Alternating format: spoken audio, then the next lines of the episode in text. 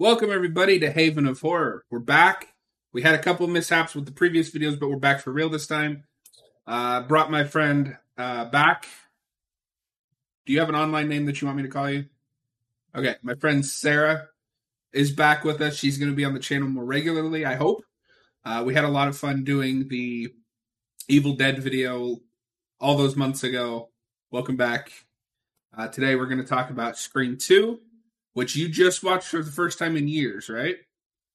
Yes.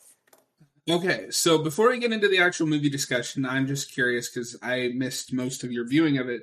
What did you think of the sequel to the 1996 film? It was pretty predictable. I mean, I like the first one a lot, but it's uh it's very in tune to how the first one was laid out. So the only difference is instead of high school, it's now college. Really. But I liked it. It was entertaining. It's a good a good slasher film to watch when you want to watch something scary.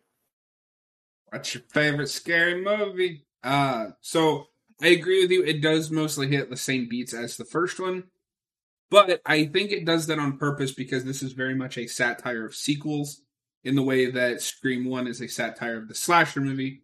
And as anyone who's watched movies knows, the rules for sequels is they have to be bigger and better uh, than the first one. So a lot of those beats, I think, are yeah, it's Scream, but bigger because it's in college. Um, Yeah, for sure. did you buy the villain reveal? No, not really. Really? Okay, interesting. So okay, so I'm curious. What what about it didn't you buy? Uh, maybe I- I felt like the actual killer in this one wasn't seen as much in as it was in the first one.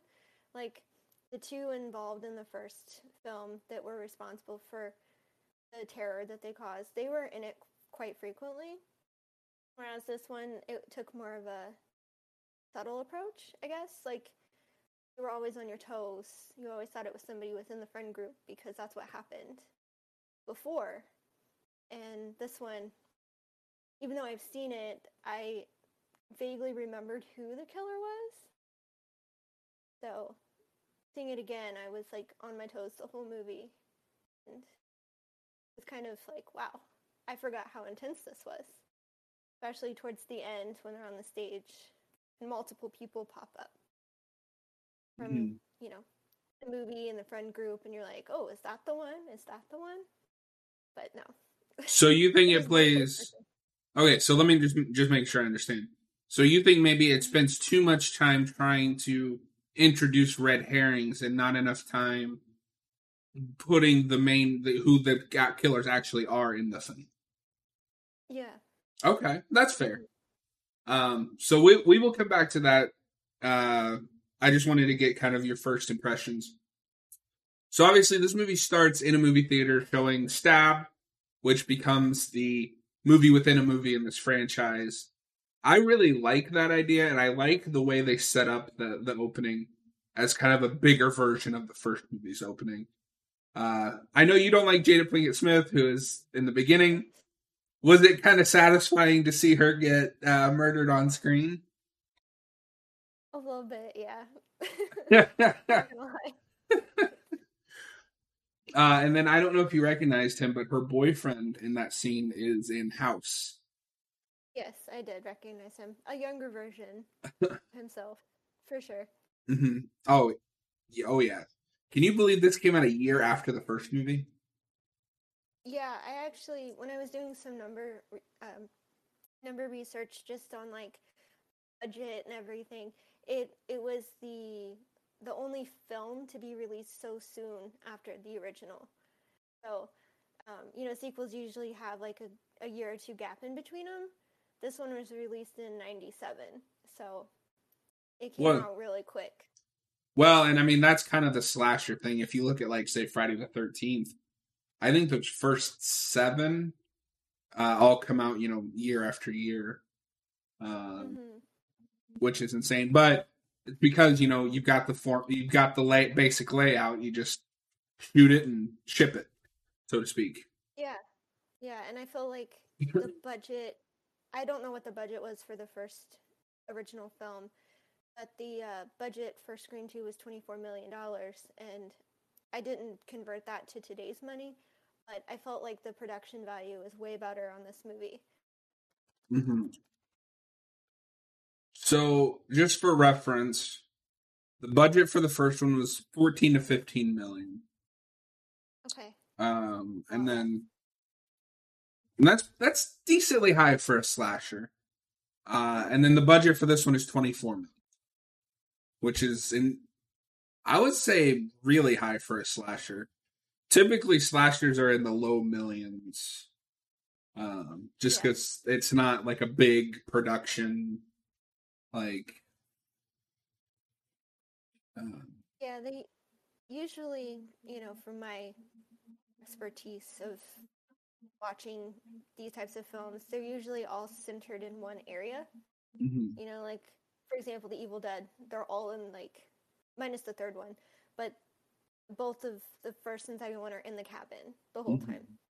The production doesn't need to be extravagant. Whereas in this one, it was in a movie theater, it was at the college, it was at the production in the theater at the college, the audio room, you know, there's a lot of detail that needed to be shown Mhm. they did a good job too. I I felt like, um, and I mentioned this to you too. I didn't know what the play was that they were portraying in the movie. It kind of gave me the Phantom of the Opera vibe, just because people die in that. Play. Mhm. Thought it was like a play on that. Production value was really good. So, um, yeah, and um, a lot of that, especially in the first one, is they shoot on location. Uh, so like this one was made in Georgia and Los Angeles to represent Ohio. I don't know why you just don't shoot in Ohio, but whatever. Um, and they probably, I'm looking here to see because I've never actually thought to look into it. Um, but they probably did uh use like real a real college um Yeah, I know Georgia is actually um, a pretty popular area for filming. Uh, the Walking Dead series is filmed in Georgia. a lot of marvel films there Yeah. oh here it is uh oh sorry go ahead Oh no, I was, I Hmm. was just gonna say I think there's a studio there. I think maybe Tyler Perry's studio.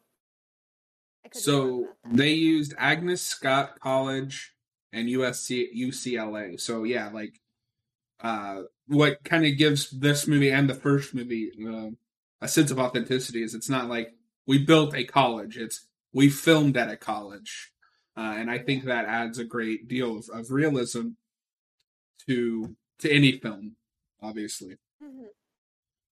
um, so right away with the opening, jumping back to where we were before we got a little off track. Uh, so this movie instantly shows you, yeah, we're a sequel, we're bigger, we're you know gorier. With the first kill in the movie being a knife right through the ear, and it looks so painful. Uh, Mhm.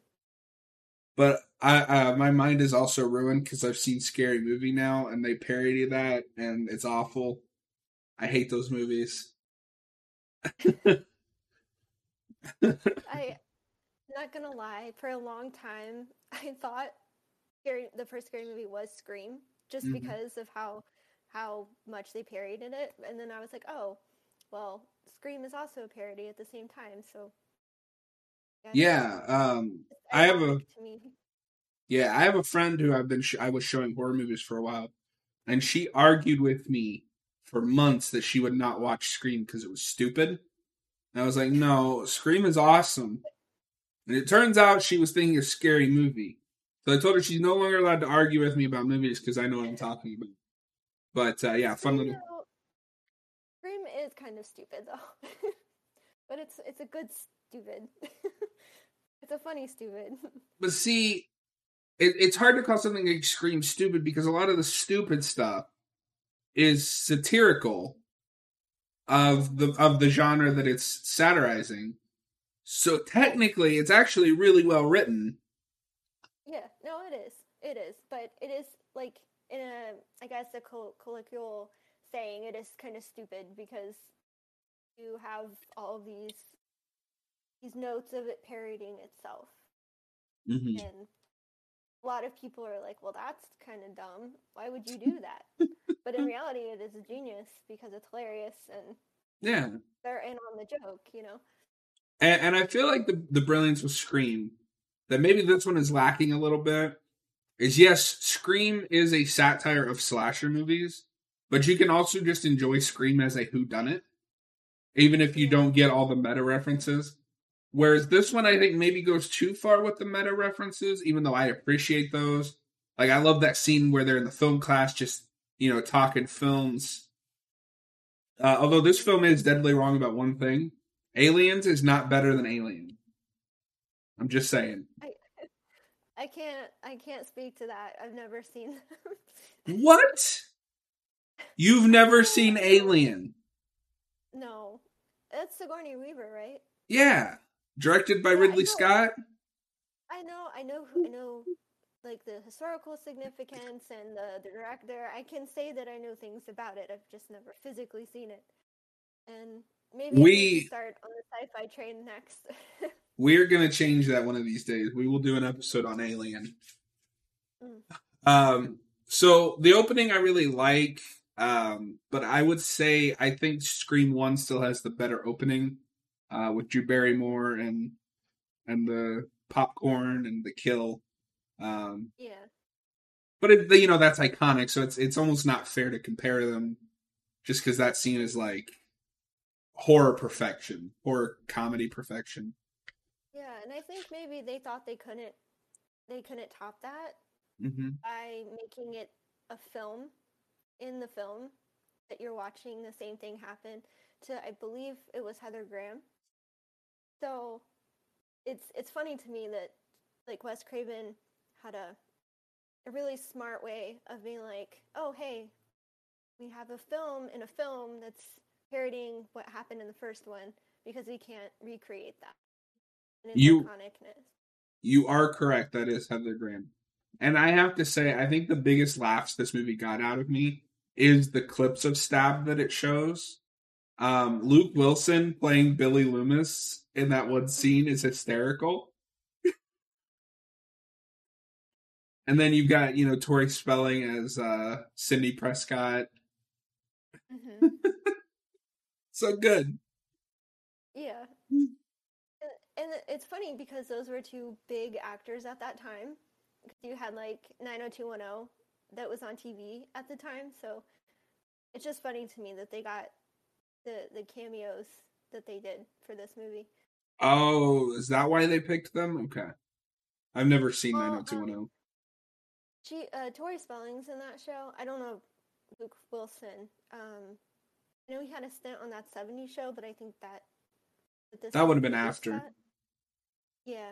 So that's that's like early mid 2000s.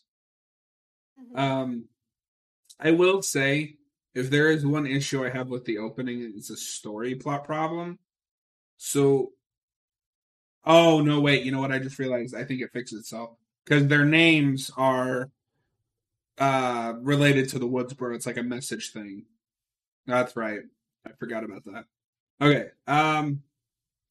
Then we we instantly jump over to Sidney, kind of checking in on her, and I don't know. I don't know about you, but Sidney Prescott is just one of those characters. Like even in a bad movie, I like watching because Neve Campbell is so good in this role.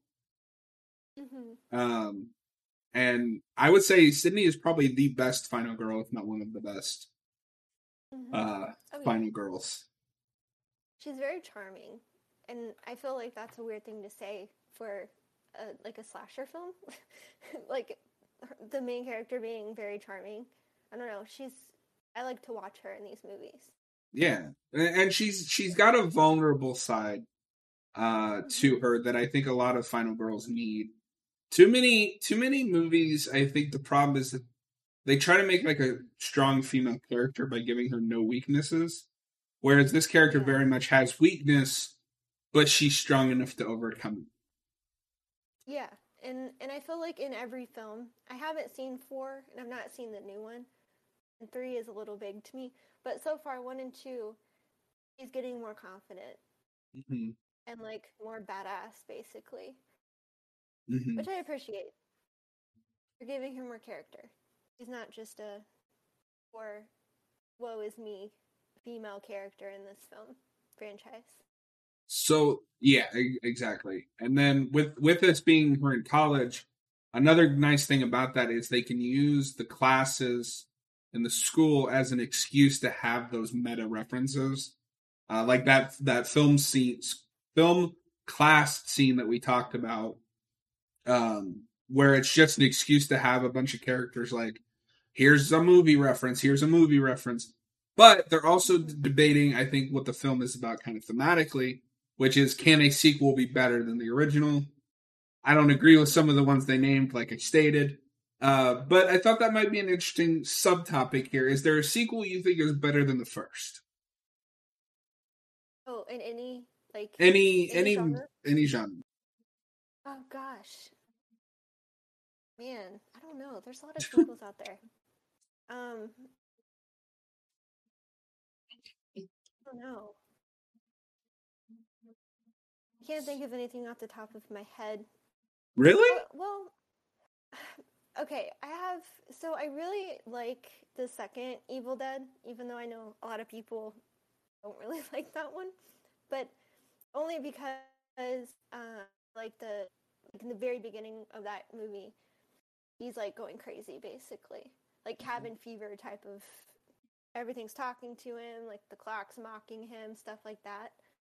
In the first one, we didn't really get that, so I like that, but I wouldn't say it's better than the first. Oh, I would. There's aspects of it. I don't know. I, I'm I I'm a true romantic and feel like originals are always better, Mhm. but I'm sure there are better sequels out. there. My- that's a good question. my policy with the Evil Dead because I I do firmly believe that the second one is better. I respect the hell out of that first movie and I love it. I like it quite a bit, but I think it needed that humor that he introduces in the second one. Um, Oh, so I would say it is better because it added that missing piece from the first movie, and you finally have a character in the second movie you can kind of like latch onto because as much as I love that first movie, all the main characters are kind of stale pieces of bread. Yeah, and the first film too, you got to remember that was basically Sam Raimi's student film. Yeah. Like, Yeah. they didn't really have a budget. They just kind of went into the woods and was like, okay, just, here you go. Here's our ideas. And then the second one, he got a lot more money, and I think he used that well. I agree. Way more creative. Absolutely. I, So anyway, but back to back to Scream Two. Um, mhm. we'll, we'll do an Evil Dead video in the future. I've got I've got ideas for that. Uh, I like that they mentioned Six Degrees of Kevin Bacon. Um, but I have to be honest. I thought that was like a mid two thousands like internet invention. I did not realize it went back to like. No, I know it's real, but I I didn't realize it went back to like the nineties. Oh yeah, yeah. I don't know where it came from. I feel like there's a funny story behind it. I don't know. That'd be that'd be interesting to look uh, look into. I, I personally have a few Seven Degrees of Kevin Bacon contacts, so it's it's like there's a theory behind it. Don't want to get boring and scientific, but there is actually a theory. Um, so the the big thing with this movie, with the with the main trio, because that that's what it is. You know, it's the main trio. Uh, is Mhm. every sequel has to reset Gail and Dewey. Uh, so in this one, he hates her again, and she's kind of being a cold hearted bitch.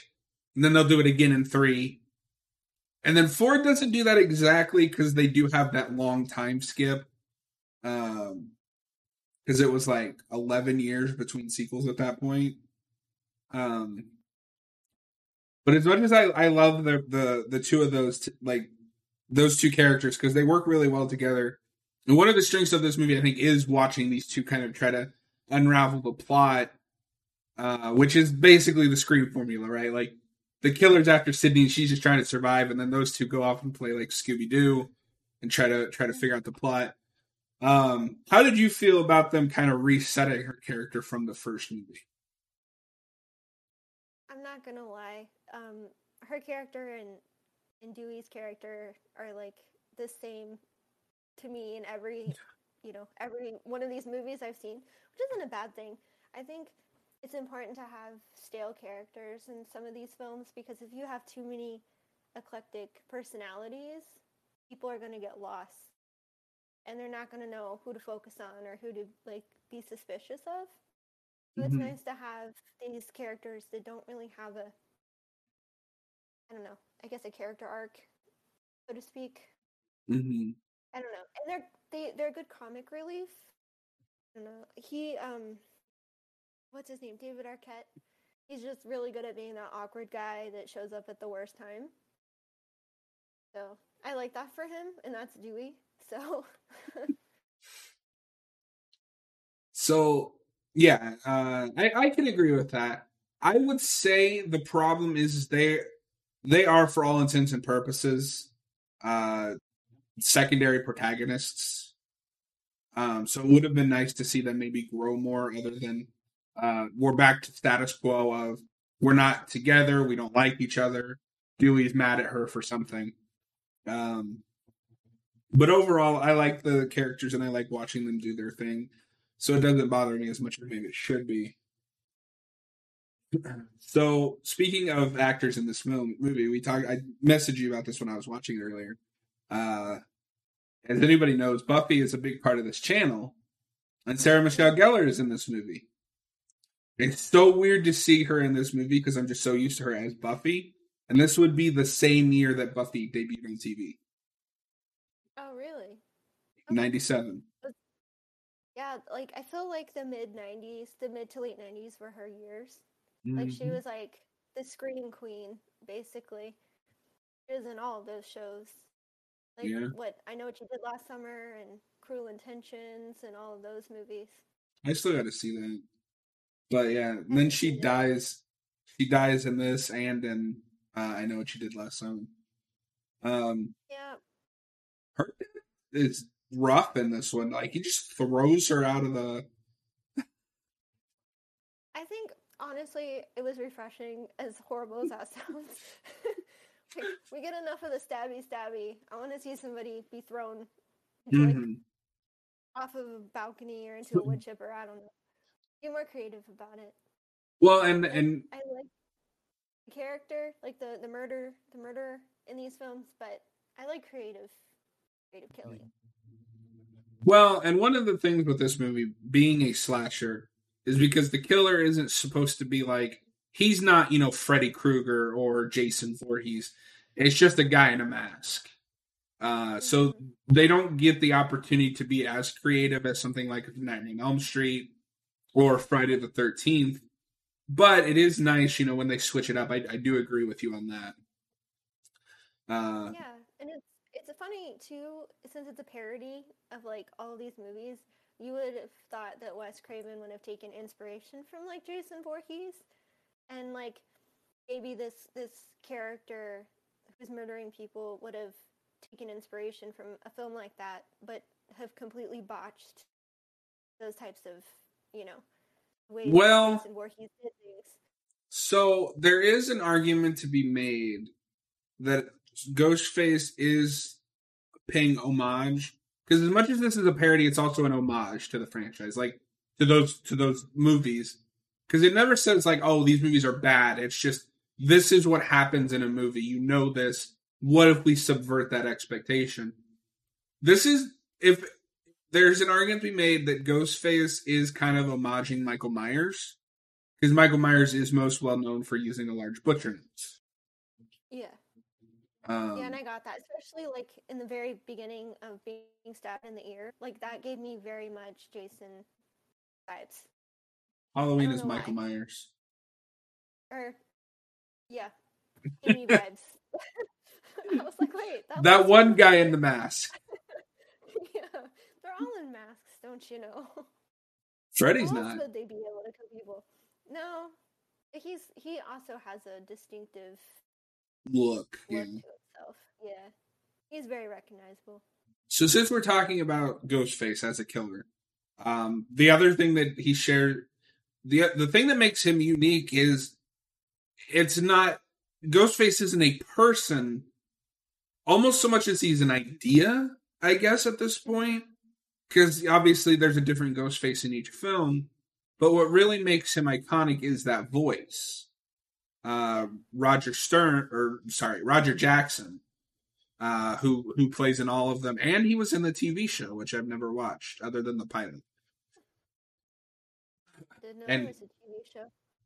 It was an MTV thing. It looked pretty bad. Oh, oh, that was a fever dream. I kind of remember that. Uh, so obviously Roger Jackson is in all of them, and he's consistently the best, like really good in in all of them. Um, where do you kind of rank him and I guess the killer actors? Mm-hmm.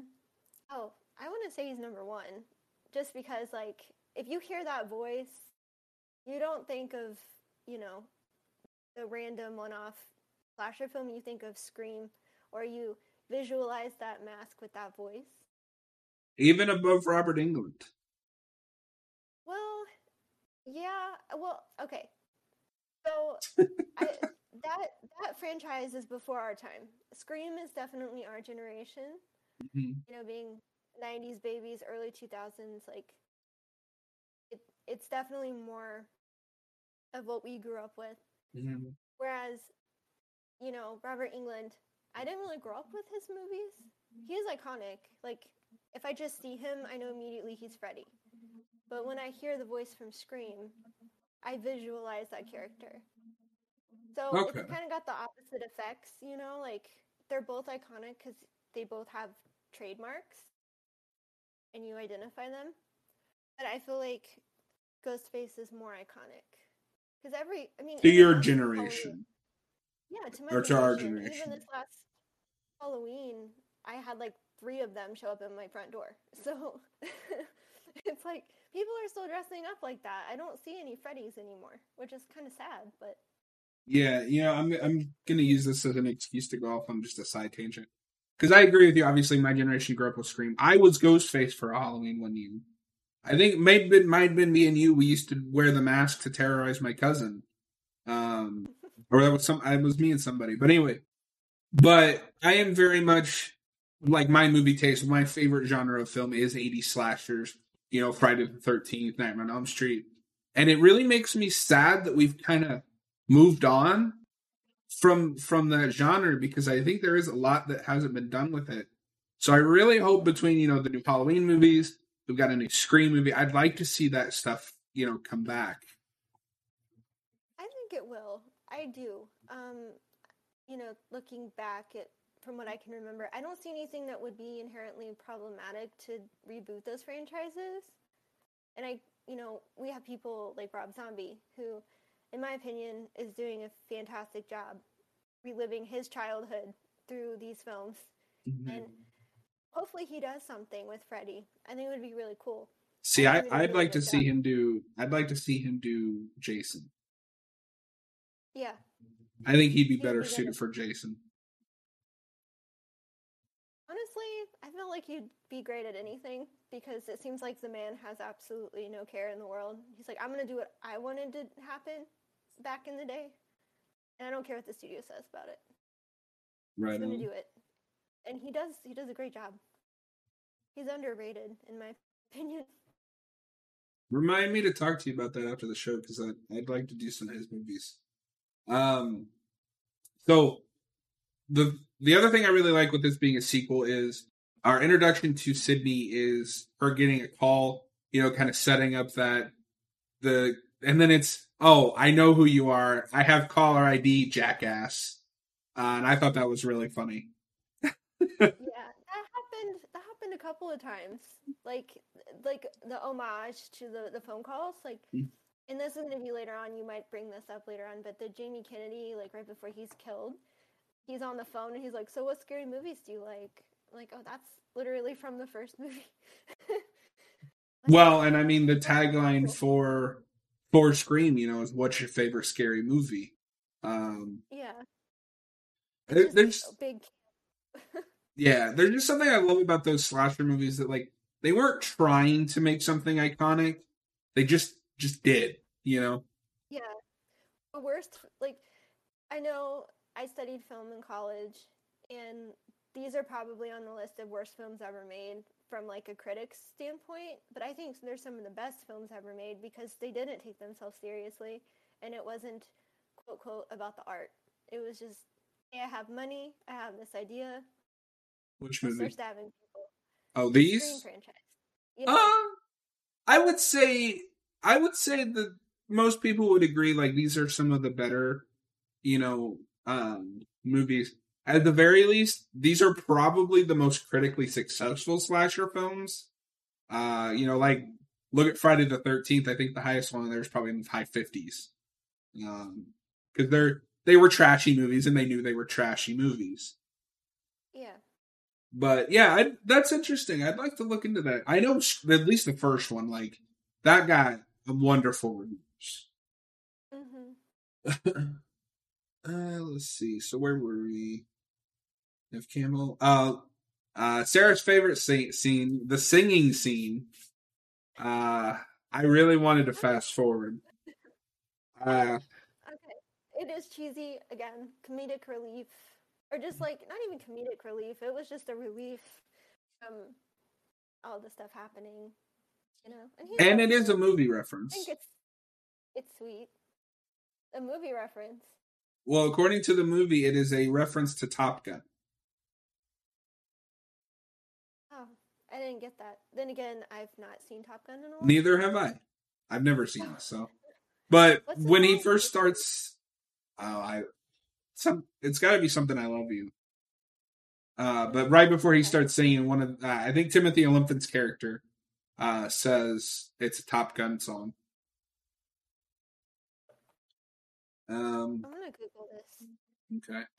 So the other thing. Oh, go ahead. Oh no, I was just saying I'm googling this just because I'm interested in what it the references. The other thing with with Sidney before we move on to some of the other characters is the the thing I like with her character, and we build on this with three, is that she clearly has PTSD from the first movie's events, Oh yeah. and we've never, at least to my knowledge, in a big horror franchise like this, a we don't usually bring back the final girl. Like it's always new set of characters, but the same mm-hmm. killer. We've never really explored, I think, what the effects of being in a horror film would do to a person. Uh, so it's it's kind of cool with this one, and to a smaller degree, three, which we're going to get to soon. Exploring the like this character has PTSD because some lunatic tried to fucking murder her. Yeah. And didn't she technically have some PTSD in the first one too? Because wasn't her mother murdered? Her mother was murdered, but she didn't. They're vague on how much she witnessed, but she did fit like accuse the wrong man. Um, Because I remember, because I don't know, like I was having flashbacks to the first film and she was having like PTSD episodes, and it kind of reminded me of the first film when she was running away towards the end of the film from, you know, the original murder. Mhm. Just kind of, it kind of gave me vibes from that scene. Anytime she did have flashbacks, so I kind of tied that into like her mother being murdered. She's she's never really gotten over that, you know, like nobody would. well, and haunted her. Scream Scream Three muddles that whole thing too. Uh, Oh, well, The ending of- the ending of Scream Three is a mistake. Um, yeah. So, switching gears a little bit to another character, Jamie Kennedy's character, who's also named Jamie in this movie, and I am convinced they only named him Jamie so they could have the meta joke in the first movie where he's watching Halloween and yelling at Jamie to run away from the killer while the killer is approaching him. And I love that joke, but I'm convinced that's the only reason his character's name is Jamie. Um. Oh wait, no, I'm sorry, I got that mixed up. His character's name is Randy, but they do the meta joke with the Run Jamie because his name is Jamie Kennedy. So I love Randy. He's one of my favorite characters in the first movie, and I like him a lot here too. Uh, we get the mandatory like these are the rules of sequels. Like we got the these are the rules of of horror films, and I kind of wish they hadn't killed him in this. Yeah. I I really like I like Jamie Kennedy as an actor. I think he's really really good. Um, I was kind of um, that was the only character in this film that I was kind of sad for, just because like he seemed to, other than Sidney, like he had a a fight in the story. You know, like he was in the house in the first film and witnessed that, knew the people who were responsible for that, and in this one, like he really wanted to find the person, and then the person kills him. Mm. It made me angry. Yeah, but I do like that he. And, and what I do like about his death scene, even though it does bum me out because I did like him, is it's kind of like almost a hint that the killer has something to do with Billy because he doesn't get killed until he starts bad mouthing Billy, and then you Yeah. reveal who the killer is, and it's like, oh, of course, you know, any mother, especially a psychopath, is going to kill you for insulting your son. The mommy boy reference. That's what did it. Yeah, there you go. Um, but I love that whole scene in the park. You know, he's talking to the killer and like Gale and um Dewey uh are like trying to find the killer and the way it's shot and it's just it's got a good sense of tension, which is something that I think this movie does really well. And then ends and like, oh, I'm sad because Randy's dead. But he is in Scream 3 for a cameo. So at least there's that to look forward to. That's good. I I'm go- not gonna lie. I don't like it when they do that and the character's dead. Well, like it makes sense in three because it, the cameo. I'm just gonna spoil this a little bit for you. It's a videotape, so it's Oh, not really him. okay, that I'm not mad about that then.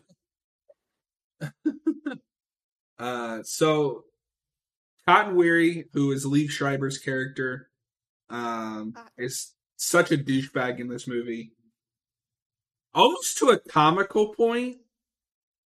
It's that name. His name makes him that way. so stupid. Of course, I would act that way too if my name was Cotton.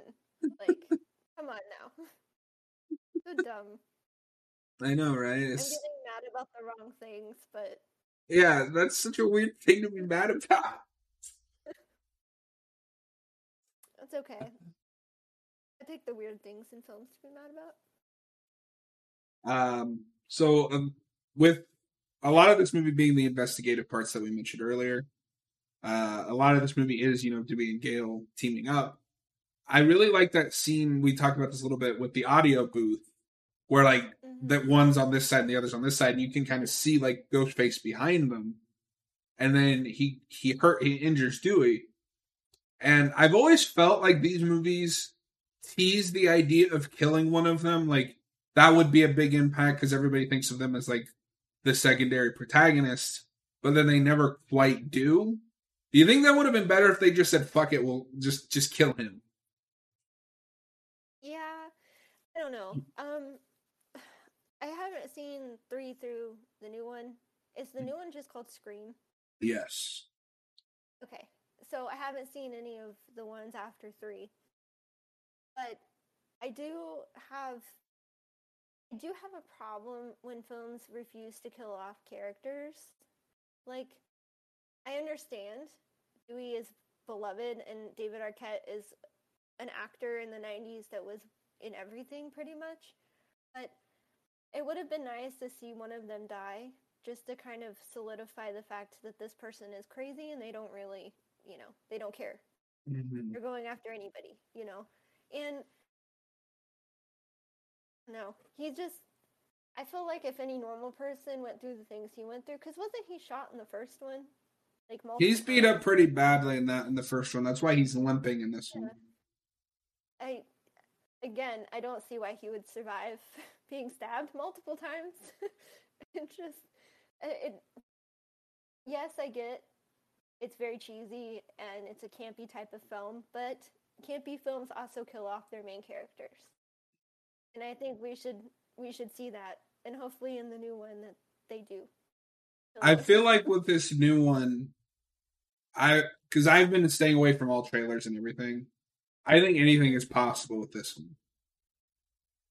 Because I have heard it is going to be a kind of a passing of the torch film, um, which doesn't surprise me because like how many times can somebody dress up in this costume and go after the same person? Yeah. Uh, Like three. if it's not Sidney dying, please kill Dewey. yeah, like kill Dewey or or kill um Gale. Like hmm I I would legitimately be upset if we do kill Sidney, Yeah. but if the movie can do it in a believable way, I think I'd be fine with it. Yeah, I just I don't know. I have that frustration with like Jason Voorhees as well. Like that weird relationship with his sister, yet he wants to kill her at the same time. Is this You're sister that's that's Michael Myers. Michael Myers. I'm getting them confused. Sorry. So okay, here's the thing. This is almost in a second. The Halloween franchise is fucked beyond belief. Yeah. They are no right? no. That's Is Jason. That's Jason. Okay. And that that movie's a lot of fun. I don't know if you would like it, but it's the perfect kind of like stupid for me. Um But- so J- so Michael and Laurie start out as sisters and in two. And that was just because John Carpenter didn't care. He didn't really want to make a sequel to Halloween. But then in 2018, they are no longer siblings because none of that Okay. stuff happened. Halloween has like three like we're just gonna do fresh start. Like we're we're gonna wipe away the other sequels and we're gonna just try again. Okay. Well, I guess that wasn't a good example, but I really have a problem with franchises that do things like that. TV shows, movies, I don't know. It's just like I call it tension exhaustion because you get so tense over these characters, yet they keep coming back because nobody dies. And it's like, what other scenario can you put them in? Yeah, Who exactly. else is going to come out of out of the woodwork to come kill them? it's just like you'd have more creative expression killing your main characters than you would figuring out a way to potentially kill them later on. Um, so speaking of of Jason and Michael and and killers, for the last bit of this review, we're going to talk about the killers in this movie. Um, I love Timothy Olyphant. I don't know how you actually say that last name, hmm uh, but I love him as an actor. Like everything that I've seen him in, he's great. Uh, if if you haven't seen it, there's a 2010 horror film called The Crazies, which is a remake of a George Romero film that he stars in, and it's really good. Uh, and then, of course, Santa Clarita Diet, which we're both fans of. Uh, still mad, still mad that it got canceled. How did you feel about him in this movie? Um, again, these characters are very stereotypical and Mm-hmm. predictable. Um, I don't know if he did it on purpose or if that's how the character was written. Um, I'd like to go back and see if I can find the script to this film because something I like to do, especially if it's like a sequel or a remake, I like to read the script to see what type of direction the character is written in to see the differences between how it was portrayed on screen and how it was written originally. I just feel like he was a more exaggerated and over the top version of the last two killers, which I think was the point. But I don't know. He seemed very over the top all the time. Yeah, he's got this thing from scene one with him. It's like there's something not right with this guy. He's crazy. Like he is certifiably crazy.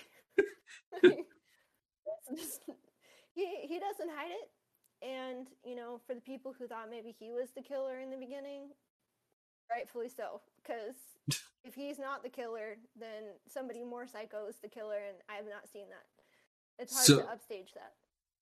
So I do agree with you. Um, and I, I never put this together until this viewing and kind of talking with you about it as you were watching it. He is very much the this is the sequel's version of Stu from the first movie. hmm And as but as much as I love Timothy Olyphant, he is no Matthew Lillard. And, and Matthew Lillard in that first movie is also fucking crazy. But it's also like you could just you could also buy that it's just oh you know this guy's a little like nuts but not crazy enough to kill someone whereas yeah whereas Timothy Olyphant from scene one is like this guy could kill someone yeah, would kill somebody in broad daylight in the middle of the quad at school without a mask on, and he wouldn't even care. It wouldn't phase him. he would just go for it, and you would be like, "Yep, that's what I predicted." what i do love though with the the, the main killer reveal uh is with it being the mother that goes all the way back to the 60s with psycho of course and then you've got you know friday the 13th which is the inverse of psycho um a lot of the a lot of horror movie monsters it starts with the mom Oh yeah, it's a psychological thing that you know, studying psychology, um, these people don't have that motherly nature to take care of them. They're lacking Mm. that. They fixate on ways to hurt people, I guess, because they're hurting. So it's very, yeah, very psychological. and i like think that. and I think it tracks, right? Because with Billy in the first movie, it was because his dad was sleeping with Sidney's mom. It caused a wedge in the, the between his parents' marriage, and his mom took off. So he kills people, and in this one, his mom finds out what happened and decides to get revenge. And I have to commend the lady that's playing um, Mrs. Loomis because she is really good at both being nuts but also like acting sane. Because Have you seen Roseanne? She's no, basically that character. What? she's in Roseanne. He's Aunt Jackie. Oh, I I've She's never. Oh, okay. I've never watched that show, not killing people, but it's kind of mm. funny to me. But I do like that. Like, in my opinion, and I have a different view because obviously I've seen this movie quite a few times.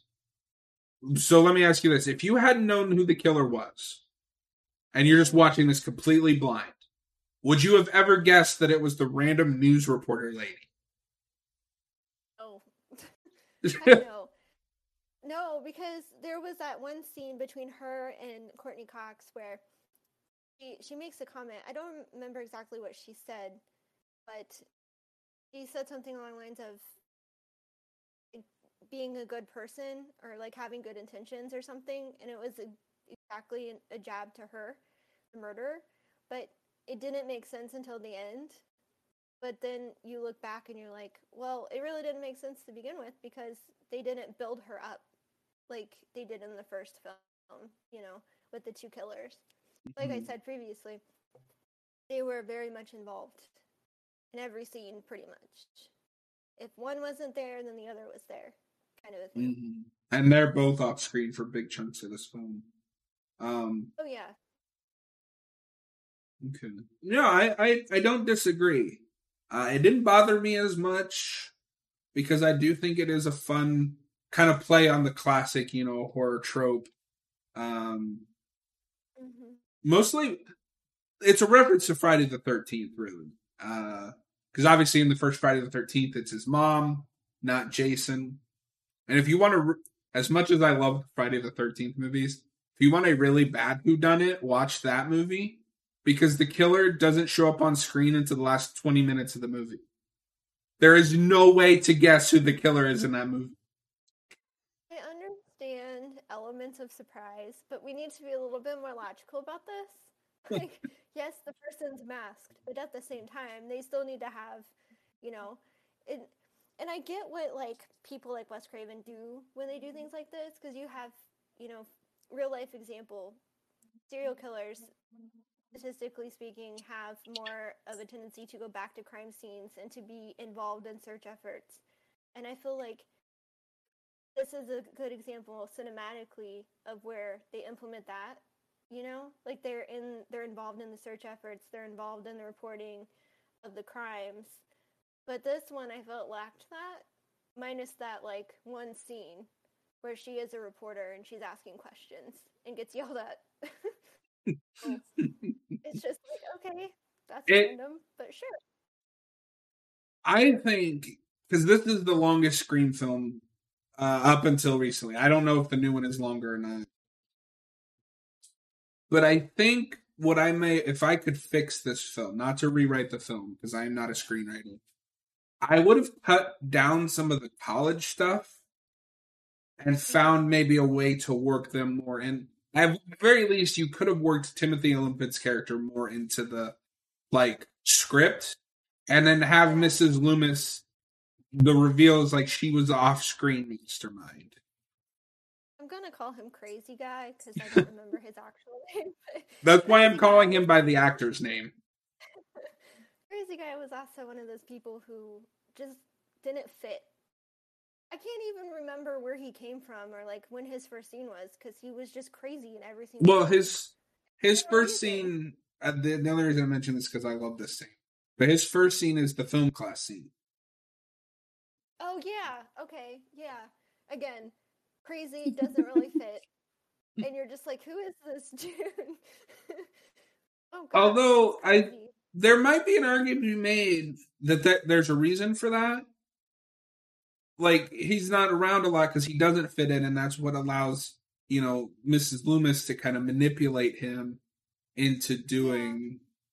And I don't know if they did this in the first film, but again, building off of what you were talking about fixing, like updating in the film, like enhancing, they should have shown some like masked scenes of him working or like being influenced by Ghostface or the person or you know what I mean like implementing things that would suggest he is involved somehow, maybe even the killer and build up to that. You mean I feel like Timothy they- character? Yeah. Well, but the problem with doing that is that he doesn't have a connection to anyone. No, but I feel like they could, with as long as this film is, and with the the lack of making connections to kind of build up to who did it, they could have made it a plot twist. Like, oh, this person fixated on these crimes, and they know this person because they, you know, they're weirdos and stalked the news, and so, oh, I'm going to befriend Sidney because she's at my school. You know, taking something so simple and putting a twist on it like that is I felt like the reveal would have been a lot more like, oh gosh, like I didn't expect that. Instead of like, this is kind of dumb because they didn't build up to this and it just kind of happened. So, See, you know what I mean? Do it I don't see. I, I know what you mean, and I, I don't disagree. But what I would do instead is because I like that he is just there because he wants to be on TV. Like he has no other motive than he wants to be famous. I would have had a way to work Mrs. Loomis into the investigation, like some way of because obviously it, it's it makes sense when you realize, oh, you know, of course, if you're going to do a sequel, it's related to the incident from the first movie. His mom is out there, but nobody mentions Billy Loomis's mom until the end of the movie. And it's also weird. I just thought of this. It's also weird because in the first movie, Gale Weathers uh, knows who Sidney Prescott is because she covered the trial of Sidney's mom's murder very closely but she doesn't recognize Billy Loomis's mom. And they have that line about like that she lost some weight and stuff like that. But mm-hmm. Sidney knows who it is immediately. Is she in the first movie? No. Like that character? Uh-uh. I didn't make that connection. Yeah, that again, another stupid like what? Where did this come from? Okay. I, I will say I like this movie still, but it definitely buckles a little bit under its ambition. Like it's maybe trying to do too much. Do you know if there's like a director's cut? Because I feel like it, with it being so long, it could have potentially a lot of it hit the cutting, you know, the editing floor. And there's a lot because I know there are some films like that. The only one of these that I know has a different cut is the first film, but the different cut is just like extended kill scenes. Well, that's thing. and it's like really hard to find. Unless the 4K has it. Yeah, doesn't make sense. I Yeah, I still feel like the the obsession with the with the crime scenes and the the, the murder trial and all that could have been worked in a lot better. It would have made more sense if she was involved Yeah. a lot more. Well, um, is there anything else you would like to cover with Scream 2? hmm No, I do appreciate the what what is it breaking the fourth wall that they kind of do with the film in a film. Yeah. Me- meta, self aware. Yeah, I I like I really appreciate that. It's cheeky. I like it. Well, that's what made that first one uh, Mhm. So popular. So, as you know uh, from the last time you were here, when we end a review, we always give it a score on five. It's very arbitrary, but it's just a way to you know kind of summarize feelings into a number. Uh, so I'm going to stick with my Letterboxd score for this. I'm going to give it three and a half out of five. It's not. It's a step down from the first one, but I think there's a lot of good stuff here. It's a very enjoyable slasher. The Who Done It is a little underbaked compared to the first film, I think, but that doesn't hurt the movie enough for me to call it bad. Overall, it's it's, it's a sequel. It's it's pretty good. Yeah, yeah. for a sequel, normally I don't like sequels. I think they're just kind of banking on the the success of the first one. Um, so I'm not big on sequels a lot of the time unless they're really good. I felt this one was actually pretty well done, despite the fact that it had such a quick turnaround um, compared to the release. And you can definitely tell the budget was a lot better. And I agree with their score. You said a 3.5 out of 5. I would Yeah. give it that too. Yeah. Because the first one, I don't know. I have a special place in my heart for the first one. I can't. I think the first one is. better. I think the first one is almost a perfect film. Oh yeah, it's my. It's easily my favorite one, and that's over any Bruce Campbell film. And I hate to say that, but Really, the first Scream is your favorite film? in this genre, yeah, Interesting. for sure. I and I think it's because I have that millennial connection to it. It's such a pivotal part of my childhood, and I felt like it was one of the few things in that genre I was able to watch as a kid. Because really, if you think about it, while it's graphic, it's not. It's it's not that bad, graphic wise. Like it's it's rated R or whatever because of language and blood, but that's really all you get. Well, we are out of time for this one. Thank you again for coming on. This was a lot of fun. Uh, I don't know if I said this at the beginning, but me and Sarah are going to be doing a lot more videos together. Uh, we've got a lot of different projects in the works. Uh, this was kind of like our test run of just me and you doing doing a video together, and I think it went really well. Uh, so we're to sign off for right now, but we will be back. We're to do Scream three sometime this week, and then I've got a few ideas for future projects. Uh, I might I might pick a movie that you've never seen so that I could show it to you, and then we can have like a little bit of a discussion to see what you thought of it. Okay. Uh, and there's a lot that I've not seen. So yeah, we're gonna put her we're gonna put her on blast and make her make her talk about a movie she's never seen before. Uh, I just got to figure out which one. but yeah, uh, thank you guys for watching, and we will be back soon with another video. Peace out.